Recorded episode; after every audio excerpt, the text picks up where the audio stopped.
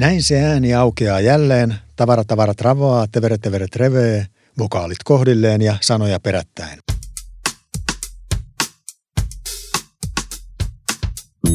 Hei, kuuntele Työterveyslaitoksen Työtäpäivää podcastia. Minä olen Juha Hietanen, äärimmilleen tiivistetysti Hietsu. Tämänkertaisen työtäpäivään aihe on yksi työelämän tämän hetken kuumimmista, miljoonan loikka etätöihin. Miten se on sujunut, mitä olemme oppineet, miten työelämä muuttuu, kuinka sujuu paluu tulevaisuuteen, kuten me työtiksellä, siis työterveyslaitoksessa, kuvaamme tämänhetkistä murrosta. Kysymykset ovat isoja, onneksi on tutkittua tietoa ja sitä tulkitsevia asiantuntijoita. Kuunnelkaapa tätäkin. Et kyllä meillä ainakin nyt lähdetään pohtimaan hyvin tarkasti, että mitkä työt on niitä, jotka on parha, paras tehdä siellä työpaikalla lähityönä ja tiimityönä, että mikä vaatii sen ja sit, sitä kautta lähdetään rakentamaan. Ei niin, että sanellaan, että puolet ja puolet tai kaksi ja kolme. Että kyllähän se loppujen lopuksi on se organisaatio tai yritys, joka sitä, sitä sen palkanmaksu ja senhän takia me käydään töissä. Että, että jotenkin tuntuu, että välillä vähän tämä juttu on ehkä karannut liiaksi, että miten työntekijä, miten minä nyt haluaisin tätä työelämääni rakentaa. Hän on työeläkeyhtiö Ilmarisen työkykyjohtaja Kristiina Halonen. Koska arvaan, että minun tavoin haluat kuulla lisää, siirrytäänpä tuttuun paikkaan työelämän selikentälle.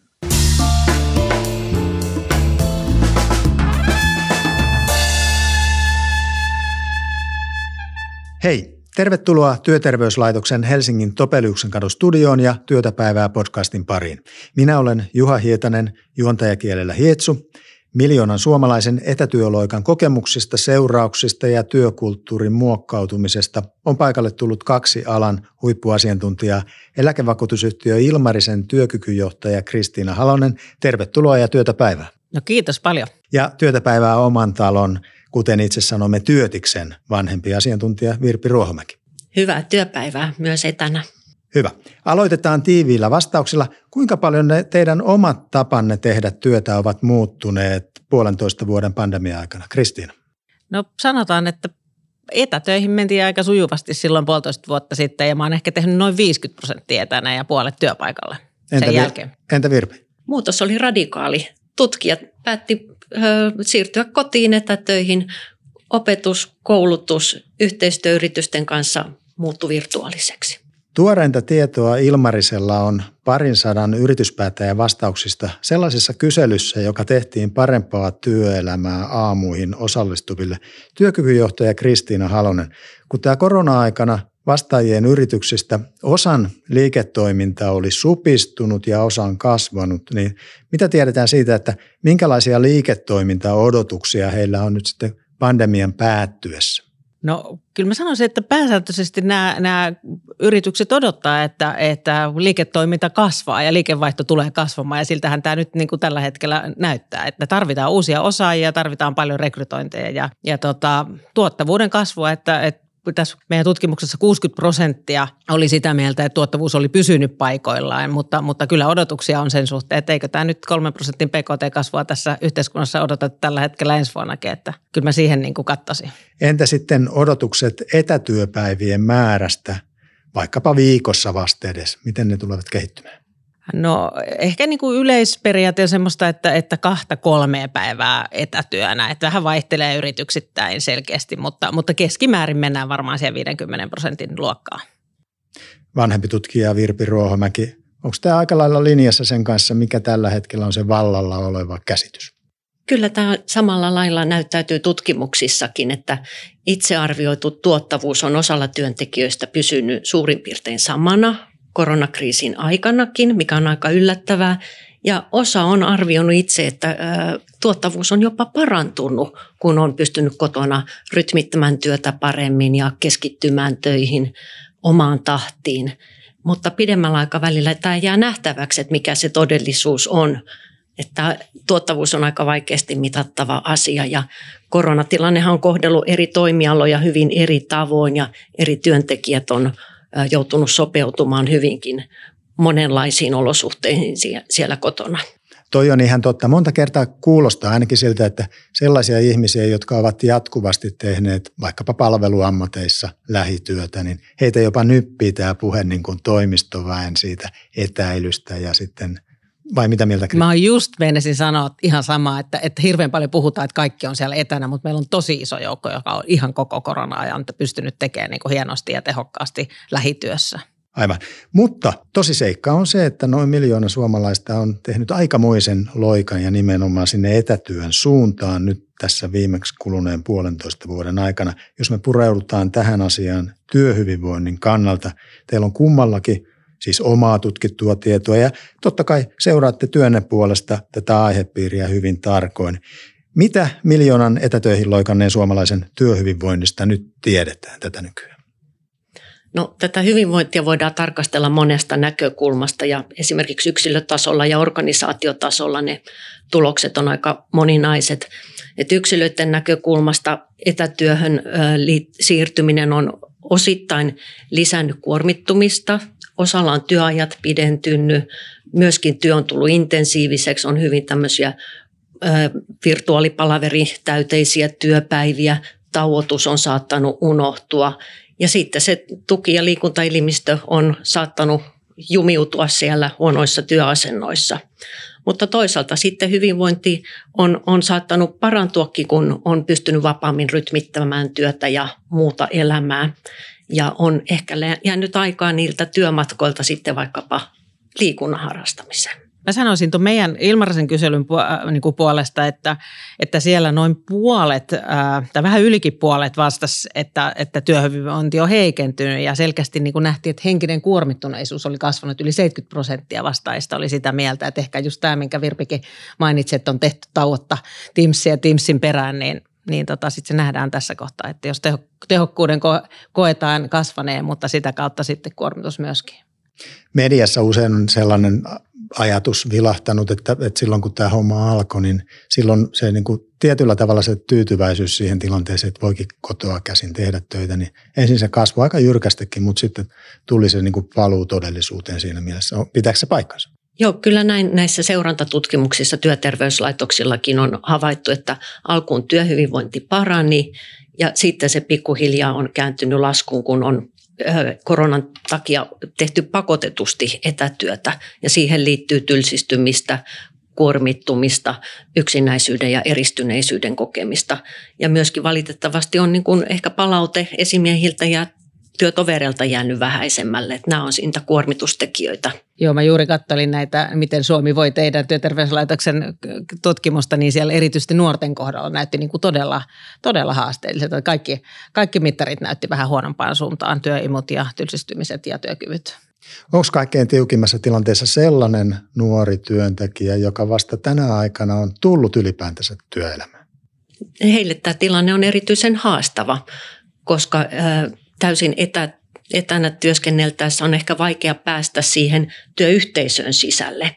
Ja kannustaisinkin niin kuin, läsnä työskentelyyn ja kasvokkaisiin kohtaamisiin, erityisesti semmoisissa perehdytystilanteissa ja uusien tehtävien aloittamistilanteissa. Että tässä on semmoinen etäjohtamisen haaste päästä mukaan siihen työyhteisön. Ja pitää muistaa, että monet työt edelleen opitaan yhdessä tekemällä, mallioppimisen kautta ja kokeneita konkareita seuraamalla. Että tässä on sellainen jatkokehittämisen paikka, että osaaminen myös niillä uusilla tulokkailla olisi samalla tasolla kuin ennen koronaa on Joo, ollut mahdollista. On täysin samaa mieltä. Sitten varmasti yksi puoli on se, että nuorista vielä moni asuu yksin, että selkeästi on yksin asuvilla on huomattu niin kuin kuormittuneisuutta enemmän kuin sitten, sitten niin kuin perheen kanssa asuneilla.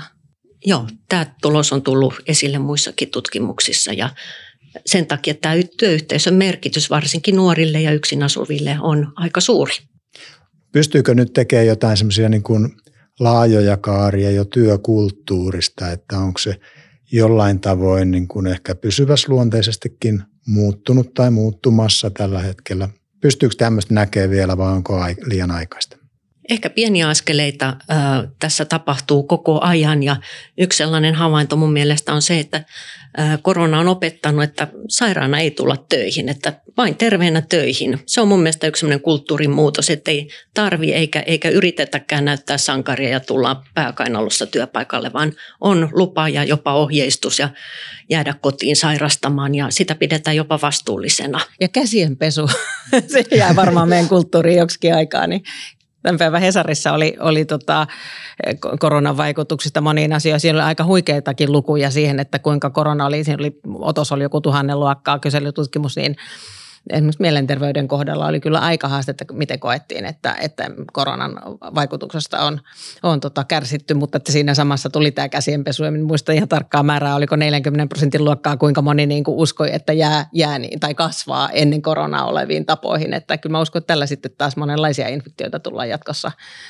välttämään. Niin. Ja varmaan saadaan vähän aikaa odottaa sitä, että ihmiset kättelevät auliisti toisiaan. Joo, mutta sitten oli vielä semmoinen harmillinen, että siinä oli esimerkiksi halaamisesta, että tavattaessa halaaminen, niin sekin oli niin kuin vissiin yli 20 prosenttia ihmiset koki, että se vähenee. Et se, toihan on tietysti, että en mä, ei mitään erakkoja olla, että ei tämä saa kuitenkaan niin kuin ylivaltaa ottaa tällainen pelkotilakaan. Niin. Ja toi on aika tärkeää, että mä itse olen kuullut, että työpaikoilla, jota me parhaillaankin tutkitaan, niin tota, saattaa ö, ilmetä tämmöistä erakoitumista, vetäytymistä, yksin jäämistä, että toivottavasti tämä nyt ei jää sitten päälle, vaan uskaltaudutaan kohtaamaan ihmisiä, tapaamaan kasvotusten, koska ihminen tarvitsee sitä ryhmää ja yhteisöä, johon kuulua. Toi oli tuosta työkulttuurista hyvin mielenkiintoista, kun Virpi nostit esiin sen, että, että näitä sairauspoissaoloja, niitäkin on kuitenkin, että ihminen uskaltaa olla pois töistä silloin, kun on selvästikin sairas. Että, että sellaista uutta on tavallaan tullut niin kammottavalta, kun se kuulostaa, että ei aikaisemmin ole välttämättä uskaltanut. Toisaalta sitten on tämä niin kuin taukojen ää, laistaminen, että kaikki tässä on vähän sellaisia työmyyriä, että, että sitä pienenä ahkerana muurahaisena paiskitaan hommia aamusta jopa iltaan asti. Niin tota, olisiko tässä meillä sitten tosiaan vielä opittavaa? Joo, tämä taukojen väliin jääminen ja tauoista tinkiminen on kyllä yksi ilmiö, mikä tutkimuksissa on tullut esiin, että taukoja pidetään valitettavasti aikaisempaa vähemmän ja ne työpäivät saattaa olla intensiivisiä ja venyä jopa pidempään. Ja tämä on nyt tietysti huolestuttava seikka, että ne tauot on kuitenkin meidän jaksamiselle, hyvinvoinnille ja ihan sille vireystilalle ja työn laadulle niin hyvin tärkeitä. Että aivot ja kroppa pitää saada – palautumisjaksoja myös siellä työpäivän aikana. On niin varmaan etätyössä on ollut osittain se, että ihmiset saattaa sitten syödä. Mä kuulen paljon juttuja, että, että syö lounaan siinä samalla, kun on, istuu Teams-palaverissa, että kyllä sekin tosi tärkeää, että lounaan ajaksi oikeasti siirryt niin kuin se toiseen huoneeseen. Joo, ja. että lounastauothan on lakisääteisiä taukoja ja näiden lisäksi tarvitaan semmoisia mikrotaukoja, lyhyitä hengähdystaukoja vireystilan säätelyksi, että – aivot toimisi hyvin. Joo, ikkunasta, ulos katselu ja sitten ihan tutkitusti parikymmentä minuuttia ulkona kävely palauttaa meitä ja, ja auttaa elpymään tiivissäkin tietotyössä, että sitä suosittelen ja jopa kävelykokouksia voi kokeilla. Joo, ja kyllähän moni on ottanut näistä vinkkejä ja, ja tota, näyttäytyy monissa tutkimuksissa, tutkimuksissakin, että, että liikunta on osalle joukkoa niin kuin kasvanut hyvinkin paljon. Joo, tämä on mielenkiintoinen tämä liikunnan lisääminen, että osalla työmatkaliikunta on vähentynyt, kun ei pyörällä tai kävellä töihin. Mutta sitten kun on työmatkoihin käytettävä aika jäänyt pois, niin osa on lisännyt liikuntaa. Tämä on nyt selvästi jakaantunut. Osa liikkuu aikaisempaa enemmän ja osa aikaisempaa vähemmän. Joo, ja nukkumiseen on tullut lisää aikaa selkeästi. Tästäkin on raportoitu, että ihmiset on selkeästi niin kuin ottanut sen, sen tota aamutunnin käyttöön, niin miksei sitä voisi tuntia aikaisemmin mennä, aikaisemminkin ollut voinut mennä nukkumaan, mutta ehkä se on juuri näin. Että. Oletteko muuten Virpi ja Kristiina, oletteko te nukkuneet paremmin kuin aiemmin? Ehkä vähän pidempään, mutta en, en välttämättä sen syvemmin, että Mä oon nukkunut aina ja hirveän hyvin, hyvin mennyt suurin piirtein yhdeksältä nukkuu ja niin on mennyt korona-aikanakin ja nukkunut edelleen ihan hyvin. Kyllä tämä niin kuin työ tai säännöllinen elämänrytmi on onneksi pysynyt ja on pystynyt nauttimaan myös valosasta ajasta. Että tässäkin on ihmisillä vaihtelua, että osalla se arkirytmi on mennyt sekaisin tämän koronan takia ja osa on sitten pitäytynyt siinä aikaisemmassa rutiinissa ja semmoisia viikonloppurientoja ihan niin kuin tässä iässä niitä olisi ihan jatkuvasti, mutta nekin on jäänyt aika lailla pois, että, että on pystynyt pitämään sen saman ryt, unirytmin niin kuin seitsemänä päivänä viikossa. Niin. Yksi semmoinen motiivi, minkä takia nimenomaan tällä kertaa Kristiina Halosen Ilmarisesta työkykyjohtajan kutsuin mukaan, on se, että Ilmarinen on mukana myös Työterveyslaitoksen tutkimushankkeessa, joka on nimeltään Etätyö ja työkyky. Siinä ollaan aika syvällä suomalaisen työelämän kehittämisen ytimessä ja erityisesti silloin, kun työn uusista muodoista, kuten yleistyneestä etätyöstä puhutaan. Haluatteko avata vähän sitä, että mitä halutaan saada selville ja mitä halutaan kehittää? Joo, me ollaan saatu työsuojelurahastolta rahoitusta tämmöiseen hankkeeseen Etätyö ja työkyky, jossa on sitten mukana kuusi suomalaista isoa organisaatiota. Ja yhteistyössä heidän kanssaan tutkitaan uusia työnteon muotoja, etätyötä ja monipaikkaista työtä ja erityisesti työn organisoinnin ja johtamisen näkökulmasta ja myöskin terveyskäyttäytymisen näkökulmasta. Miten, miten tässä muuttuneessa tilanteessa työkykyä pystytään pitämään yllä.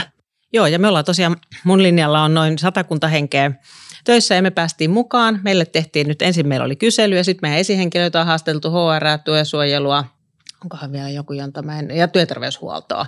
Joo, ja nyt meillä sitten huomenna alkaa yhteisillä työpajoilla aamu sitten Virpiä kumppaneiden kanssa ja meidän kaikki esihenkilöitä ja muutamia avaihenkilöitä HR on tulossa mukaan. Tämä on tosi mieli, tämä on niin kuin ihan mahtavaan kreivin aikaan tuli tämä hanke, kun nyt mekin ollaan 15 päivä 10. sitten palaamassa tämmöiseen uuteen hybridityöhön, niin me päästään nyt sitten rakentamaan, hyödyntämään näitä tuloksia ja, ja tota, lähteä rakentamaan nyt sitten sellaista uudenlaista työkulttuuria.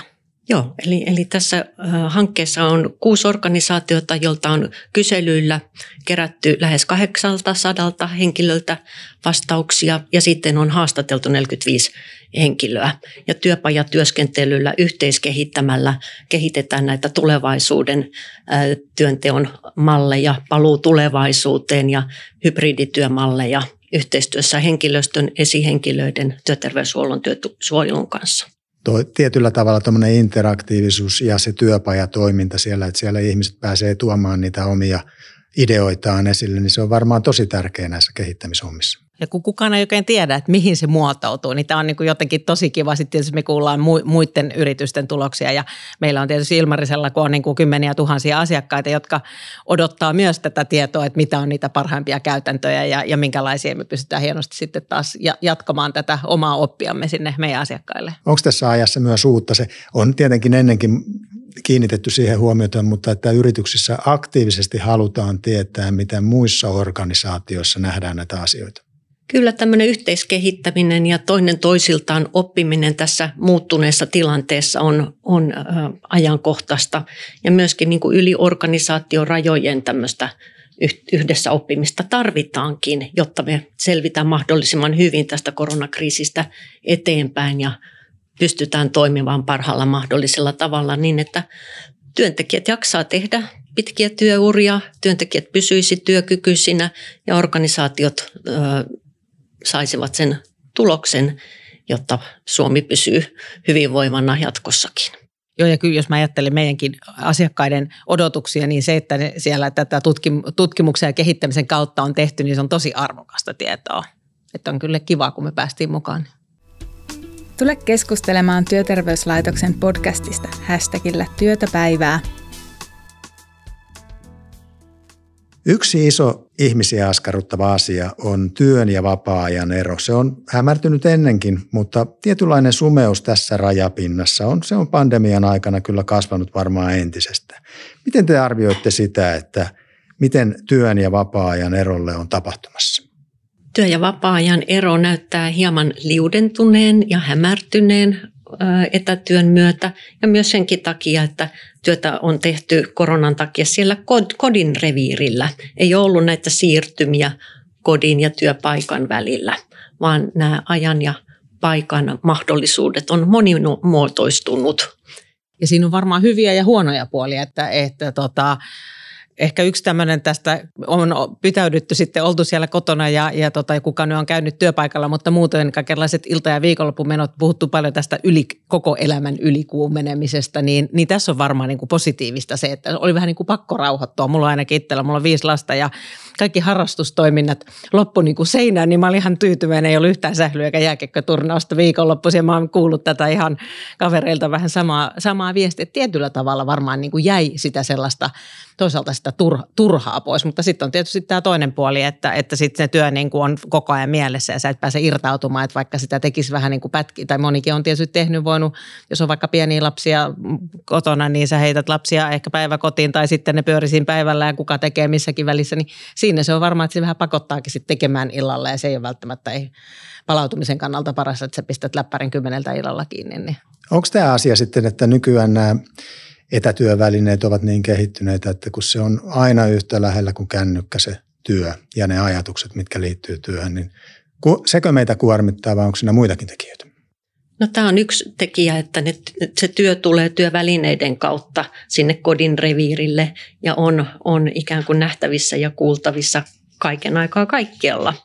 Ja siinä voi tulla sellainen harha, että pitäisi olla saavutettavissa tai läsnä kaiken aikaa kaikkien kanssa kaikkialla. Mutta pitäisi uskaltaa irrottautua niistä digivälineistä, pistää ne kiinni ja tehdä jotain muuta ja varsinkin nyt koronan hellittäessä suuntautua myös kohti toisia ihmisiä, jo, jo, jo, varsinkin kun etäaikana on nämä ihmissuhteet ja työpaikan ö, kaverisuhteet ehkä jääneet vähän vähemmälle. Ja tämä voi olla semmoinen kuin pysähtymisen paikka, että ehkä jatkossa osataan arvostaa näitä ihmissuhteita aikaisempaa enemmän, kun ei olekaan itsestäänselvyys. Et vaikea jotenkin kuvitella, että tämä tämmöinen jakso niin kuin olisi hirveän monivuotinen, että vaikka moni ehkä pelkää näitä kohtaamisia ja muuta, niin kyllä mä väittäisin, että muutamassa vuodessa me palataan niin kuin kohtuun. Se, että varmaan tämmöinen niin työn ja niin perhe-elämän, muun elämän yhteen kietoutuminen todennäköisesti jatkuu, kun tätä, ainakin tämä olettamushan meillä on nyt, että noin puolet tullaan tekemään etänä ja puolet siellä lähity, mutta eihän me tiedetä. Sehän voi olla, että se muuttuukin ihan hyvin perinteiseen tapaan. Ihmiset haluaa olla siellä ja työ, paljon tässä on tietysti tämmöistä vähän niin kuin työntekijälähtöistä ajattelua, että kyllä meillä ainakin nyt lähdetään – pohtimaan hyvin tarkasti, että mitkä työt on niitä, jotka on parha, paras tehdä siellä työpaikalla lähityönä ja tiimityönä, että mikä vaatii sen ja sit, sitä kautta lähdetään rakentamaan. Ei niin, että sanellaan, että puolet ja puolet tai kaksi ja kolme. Että kyllähän se loppujen lopuksi on se organisaatio tai yritys, joka sitä, sitä sen palkanmaksu ja senhän takia me käydään töissä. Että, että jotenkin tuntuu, että välillä vähän tämä juttu on ehkä karannut liiaksi, että miten työntekijä, miten minä nyt haluaisin tätä työelämääni rakentaa. Että, että mä ehkä pikkasen vielä niin kuin sitä toivoisin sellaista niin kuin tasaverosta keskustelua, missä, missä ne työnantajan tavoitteet on kuitenkin niin kuin ensisijaisesti ja sitten me sovitetaan se, se niin kuin hyvä, hyvä työelämä siihen, joka tuottaa myös sen hyvinvoinnin. Joo, ja tässä on hyvin paljon erilaisia tapoja nyt tällä hetkellä organisaatiossa, miten näitä hybridityömalleja rakennetaan, että paljonko tehdään toimistolla työtä ja minkä verran sitten kotona tai muissa, työ, muissa työn tekemisen paikoissa. Eli voidaan puhua hybridityöstä tai monipaikkaisesta työstä jatkossa. Joo, mutta jotenkin sitä keskustelua niin kuin kauheasti puhutaan siitä, kuinka monta päivää. Että tavallaan sen sijaan, että puhuttaisiin niistä, että mitkä työt tehdään kotona ja mitkä, mitkä sitten on parempi tehdä sitten ehkä. Ja sitten tässä niin kuin asettaa vaatimuksia niin kuin ihan konkreettisille työpaikoille, että jos sitten jatkuu, että niitä Teamsia tarvitaan, että minkälaisia Teams-koppeja ja, ja tota, huoneita meille tullaan rakentaa. Että kyllähän meillä oli esimerkiksi Ilmarisella sovittiin näin, että syksyn aikana ei lähdetä tekemään vielä mitään muutoksia, vaan katsellaan vähän, että mihin tämä homma tästä lutfiutuu ja, ja sitten niin kuin alkuvuodesta katsotaan, jos tarpeellisia. Ja mitä siinä ennen kaikkea katsotaan? Katsotaanko sitä terveysturvallisuutta vai että miten niin kuin yleensä toimialalla ja muissa yrityksissä tapahtuu vai, vai mitä? No varmasti kaikkia joudutaan tarkastelemaan, mutta lähtökohtaisesti tietenkin pitäisi niin kuin ajatella, että optimaalinen niin kuin se työympäristö on optimaalisen maallinen sen niin kuin työn tekemiselle ja niille tavoitteille. Ja totta kai työ, niin kuin turvallisuus, terveysturvallisuus on se niin kuin entistä tärkeämpi asia kuin ehkä ennen. Ei me varmaan tuosta koronasta ihan vielä juuri päästä eroon, että kyllä se varmaan meitä vaan niin siellä nurkan takana ja, ja tätä, täytyy sitten huolehtia.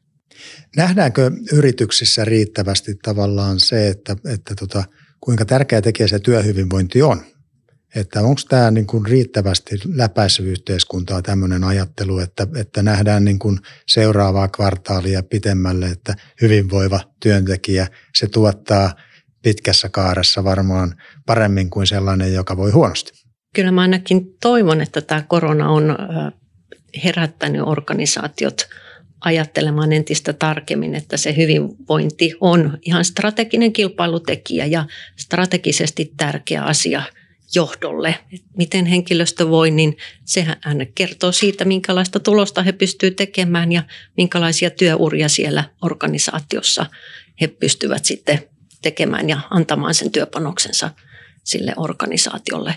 Et nythän on hyvin niin kuin muuttuva tämä tilanne, että yhteisöllisyys, jos työpaikalla rapautuu tai hyvinvointi heikkenee, niin työntekijät lähtee, siirtyy muualle töihin ja nyt on, on tämmöinen murrosvaihe tässäkin mielessä meneillään. Joo, kyllä saamme ihan täysin samaa mieltä, että kyllä se alkaa olla sellainen kilpailutekijä ja melkein hygieniatekijä jo, että, että niissä, niillä aloilla, missä on työntekijöistä kisaa, niin kyllä, kyllä työkykyä pitää johtaa ja, ja tota, nämä asiat olla siellä johdon agendalla. Mistä kaikesta silloin puhutaan, kun puhutaan työhyvinvoinnista, että miten, miten sitä pitäisi tarkastella? Aika kohtuullisen laaja kysymys. totta kai tämä on, niin kuin se on, tähän on niin kuin monitasoinen, voidaan puhua niin kuin jopa yhteiskunnan tasolla ja organisaatiotasolla ja yksilön tasolla ja, ja kaikkia näitä pitää, pitää, no tietysti yhteiskunnan tasolla puhutaan ehkä enemmän sitten kansanterveydestä ja hyvinvoinnista, mutta, mutta kyllä tätä, niin kuin, tätä asiaa pitää johtaa joka tasolla ja kyllä meillä on paljon tekemistä täällä ihan vielä, ihan niin kuin siellä jokaisella henkilöllä musta entistä enemmän, varsinkin kun ollaan nyt oltu etätöissä, niin, niin se itsensä johtaminen on korostunut ja, ja tietysti sitten organisaatio työpaikkatasolla tätä tätä tehdään ja meillä on paljon, niin kuin käyttänythän on kehittynyt hirmu, jos mietitään vaikka kymmentä vuotta, niin tämä on niin kuin ihan selkeää. Varhaisettu, että työterveysyhteistyö on kehittynyt, työterveyshuolto on niin kuin hyvin missään maassa. Ei täällä ole näin kattavaa työterveyttä, kun tietysti meillä on ihan työterveyshuoltolaki tähän, mutta, mutta aidosti meillä on niin kuin kumppaneita, meillä on työsuojelu, meillä on niin iso joukko, mutta ehkä vielä tähän on pakko sanoa, että ehkä tämä joukko ei vielä pelaa ihan optimaalisesti maaliin, että meillä on vähän niin kuin vielä hakemista, että kaikki pelaisi sinne samaan maaliin ja yhteisen tavoitteen eteen, niin, mutta tässä on vielä, tässä on paljon tekemistä, jos ajatellaan näin, että työnantajalla on se niin kuin työturvallisuusvastuu myös silloin, kun henkilö on koto, kotona siellä etätöissä. Että nyt tämän korona-aika, tämä oli vähän tällainen pakko, pakko siirtyminen kauhealla vauhdilla ja tähän ei ehkä kiinnitetty niin, niin paljon niin kuin huomiota, mutta nyt kun tämä aletaan nyt sitten muokkaamaan tätä hybridityötä, niin tämä on semmoinen asia, mikä täytyy kyllä ottaa entistä enemmän myös puheeksi, että kuka sen sitten vastaa, jos siellä työpaikalla tai siellä kotityöpaikalla kuormitutaan ja tulee tapaturmia. Siinä on monenlaisia asioita, että, että nämä on kaikille selvää, miten sitten toimitaan. Sitten kun työskennellään etänä, niin se työntekijän hyvinvointi ja mahdolliset haasteet ja ongelmat eivät välttämättä tule näkyville tai kuuluville, kun ollaan etäällä ja virtuaaliyhteyksien päässä. Eli nämä työkyvyn ö, ongelmien havaitseminen esihenkilöille voi olla hyvinkin vaikeaa. Et sen takia kannustaisin niin kuin esihenkilöitä ja työtovereita myös aktiiviseen yhteydenpitoon ja ö, huomioimiseen. Ja, ja varhaisen välittämisen mallia kannattaa hyödyntää, että ongelmia voidaan ennaltaehkäistä ja, ehkäistä ja pulmin tarttua mahdollisimman varhain ennen kuin ehtii kasautua. Ja niitäkin pitää päivittää tähän vähän nyt tähän hybridimalliin. Mm. Ja silloin kun puhutaan näistä pulmista tässä yhteydessä, niin usein puhutaan niin kuin henkisestä taakasta. Mutta sitten toisaalta fyysinen taakka on myöskin toinen aika iso kysymys. Vähän sivuttiin sitä jo, että nämä työmatkat on jäänyt vähän vähemmälle kuin ehkä aikaisemmin. Ei tule niin paljon askeleita sitä kautta.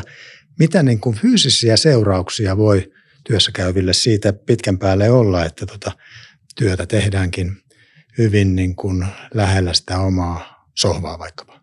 Kyllähän siellä on paljon tuki- ja liikuntaelinoireilua tiedetään nytkin jo. Emme väitä, että, että sieltä on nyt niin kuin ihan, minä katselen eläkeyhtiön kannalta ja miettiä, että tuleeko sieltä työkyvyttömyyseläkeitä. En usko, että se lähtee siihen, mutta, mutta kyllä tuki- ja liikuntaelinoireilua tiedetään, että sitä erilaisia e-, ergonomian haasteita. Sitten mä ajattelen pitkällä juoksulla, että jos se liikunta jää väliin, että siellä on sitten suomalaisilla muutenkin vähän ylipainoa tässä viime vuosina kertynyt, että tavallaan sen ylipainon myötä sitten meillä on monenlaisia muita sairauksia, jotka tulee kuormittamaan, että kyllä silloin niin pit, pitkäaikaisesti, jos ei liikuta – ja pidetä taukoja, niin se vaikuttaa uneen ja sitä kautta palautumiset. Kyllä niin kuin pitkä Virpi voi jatkaa, jatkaa tota, että kyllähän tässä on iso, isot ongelmat, jos ei tähän puututa ja ennaltaehkäistä tätä tekemistä. Joo, että tämmöinen ennaltaehkäisyn strategia on minun mielestä tosi tärkeä. Ja sitten niin kuin aktiivinen tuki ja kannustus sieltä työnantajien ja työpaikan puolelta on myös tarpeen. Ja pitää muistaa, että eihän kotia ole suunniteltu alun perin työnteon paikaksi ja välttämättä siellä ei ole sellaiset hyvät olosuhteet niin kuin toimistolla, että kodit voi olla pieniä ja ahtaita ja siellä on muitakin perheenjäseniä ja monelle edelleen se keittiön pöytä on ollut se etätyöpiste, että ei ole kaikilla omaa työhuonetta tai työpistettä ja ja jos sohvallakin pitkiä aikoja tekee huonoissa asennoissa töitä, niin kyllä siinä niskahartiat ja selkääkkiä kipeytyy. Niin, no sitten realiteetti on kuitenkin se, että sitä kotia ei varmaan niin kuin ihan täysin päästä joka paikassa muokkaamaan työskentelyyn sopivaksi, eikä se ole kaikkien mielestä varmasti tarkoituksenmukaistakaan. Millä tavoin näissä asioissa työnantajat voisivat ennaltaehkäistä näitä ongelmia? Mä tiedän, että on paljon yhtiöitä, joissa on niin kuin, äh, voinut hakea vaikka työpaikalta tuolia tai, tai tota, pöytiä tai näyttöjä tai muita. Nyt tiedän, että sitten taas monetkin työpaikat sitten kun palataan työpaikalle, että ne, niitä sitten halutaan niin kuin takaisin, takaisin sinne työpaikalle. Ei monikaan eikä, ehkä ole kuitenkaan valmis sitten panostamaan siihen, että sekä työpaikalla että kotona on niin kuin, niin kuin vastaavat välineet. Että varmaan tätä kautta toivotaan, että ihmiset palaa siihen lähityöhön. Mutta onhan tästä, mistä puhuttiin, että on erilaiset varhaisen tuen välineet tai, tai tuota, prosessit ja työterveyshuollon mä vähän niin kuin haastasin tähän nyt kanssa uudestaan miettimään näitä omia prosesseja. Että ne on, tuntuu, että siellä ollaan vielä ehkä ne prosessit on aika pitkästi sen, sen niin kuin lähityön työpaikkaselvitykset ja muut, niin se menee vielä vähän ehkä sen, sen tota vanhan mallin mukaan, että kyllä nyt tämä elämä on t- muuttunut ja, ja tulee vieläkin muuttumaan. Niin... Tarvitaan aivan uudenlaista tukea. Joo, kyllä mä väitän, että tarvitaan uudenlaista tukea. No, tämän keskustelun hetkellä etätyöloikan ottaneissa yrityksissäkin tehdään tämmöisiä harkittuja paluita toimistoihin tarpeiden mukaan ja että riskinarvioita päivitetään ja nautitaan pitkästä aikaa sitten kohtaamisista kasvotusten. Tämähän on just sitä paluuta tulevaisuuteen. Me työterveyslaitoksella otettiin tämä kattokäsite käyttöön kuukausia sitten, koska tiedettiin se, että työelämä on pitkään tämmöisen uuden tilanteen edessä. Minkälaiset asiat on nyt tässä tilanteessa sitten erityisen ajankohtaisia, jos puhutaan vaikka työkyvystä ja työkyvyn tukemisesta? No ajankohtaista on tämä toimistoille paluu. Miten ihmiset otetaan vastaan takaisin toimistoille? Millä tavoilla tuetaan sitä yhteisöllisyyttä, joka on ehkä päässyt rapautumaan? Millä tavalla aktiivisesti johtajuutta edistetään niin, että siinä huomioidaan työ, koko työyhteisö, kaikki työntekijät, heidän mahdollisesti hyvin yksilöllisetkin muuttuneet tilanteet. Työpaikoille palaa muuttuneita työkavereita. Ihmiset eivät ole enää ennallaan puolentoista vuoden koronakriisin jälkeen.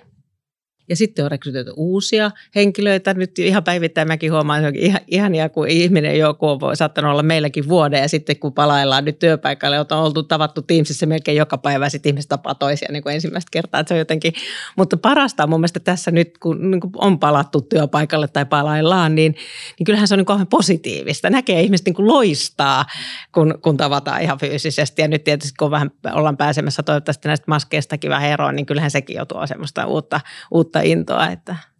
Näin tosiaan on, mutta sitten on niitäkin äänenpainoja, joissa todetaan sitä, että, että tämä saattaa aiheuttaa myös joissain ihmisissä ahdistusta. Onko se helppo ymmärtää, että näinkin voi olla? Kyllä korona on kohdellut ihmisiä hyvin eri tavoin. Että voi olla taustalla menetyksiä, sairauksia, voi olla taloudellisia huolia, terveydellisiä huolia, monenlaista pulmaa, joka ei ole näkyvillä ja kuuluvilla, että – ollaan joustavia ja kannustavia kaikkia toimistolle palaavia, töihin palaavia ihmisiä kohtaan. Ja kukin kannattaa, jokaisen kannattaa tuoda se työpanos, mikä on annettavissa ja myös niin osatyökykyiset kannattaa huomioida tässä tilanteessa, että on paljon potentiaalia, jota voidaan tässä työmarkkinatilanteessa, jossa on myös pulaa työvoimasta, niin huomioida. Aivan. Me on paljon puhuttu sillä tasolla, että, että mitä niin kuin yritykset ja organisaatiot voi tehdä työntekijöidensä hyväksi, vaikkapa lisätä ja parantaa sitä esihenkilöiden niin kuin, niin kuin, ö, toimia, mitä he tekevät työntekijöidensä hyväksi. Mutta minkälaisia vinkkejä antaa sitten itse kullekin kuuntelijalle vaikkapa sitten siitä, että millä tavoin ö, voi yrittää tukea omaa työkykyään tässä uudessa tilanteessakin, omaa työhyvinvointia ja työkykyä? No, keino, keinoja on toki monia. Osaamisen päivittäminen, omasta hyvinvoinnista, terveydestä huolehtiminen, lepo, liikunta, terveellinen ravinto, äh, ihmissuhteiden ylläpito, aktivoiminen korona-eristyksen jälkeen. Arkisia keinoja on monia – Sieltä tuli pitkä lista. Ehkä mäkin mietin, että joku, se itsensä johtaminen on kyllä hirveän tärkeää. Juuri kun sanoi, Virpi sanoi, että, että läppäri kiinni sit sopivaan aikaan, että aidosti tavallaan jää sille palautumiselle aikaa. Et kyllä sekin monet varmaan, kun palataan sinne työpaikalle, niin se voi olla kuormittavaa se päivä siellä työpaikalla sen jälkeen, kun on ollut pitkään kotona. Niin tämäkin on varmaan sitä, että sitten antaa sen, sen tota, levon ja palautumisen itselleen sen jälkeen. Ja hyväksyä varmaankin se tilanne, että ei se työnantajakaan odota, että aina on käytettävissä. Tietyt työajat meillä kuitenkin on, joista on sovittu ja, ja mm. tuota, sille omalle kunnianhimolleen voi antaa mm. sitten hiukan periksi vai? Se, se työkyky ei ole aina sata, vaan se on välillä nolla ja sadan välillä aika lailla kaikilla meillä. Se tilanne pitää hyväksyä. Alkaa olla kiitosten aika tässä keskustelussa, mutta niitä ennen vielä viimeinen kysymys Ilmarisen työkykyjohtaja Kristiina Haloselle, ja tämä tulee ihan varoittamatta. Kannattaako työhyvinvoinnista ylipäänsä keskustella? No, ehdottomasti pitää.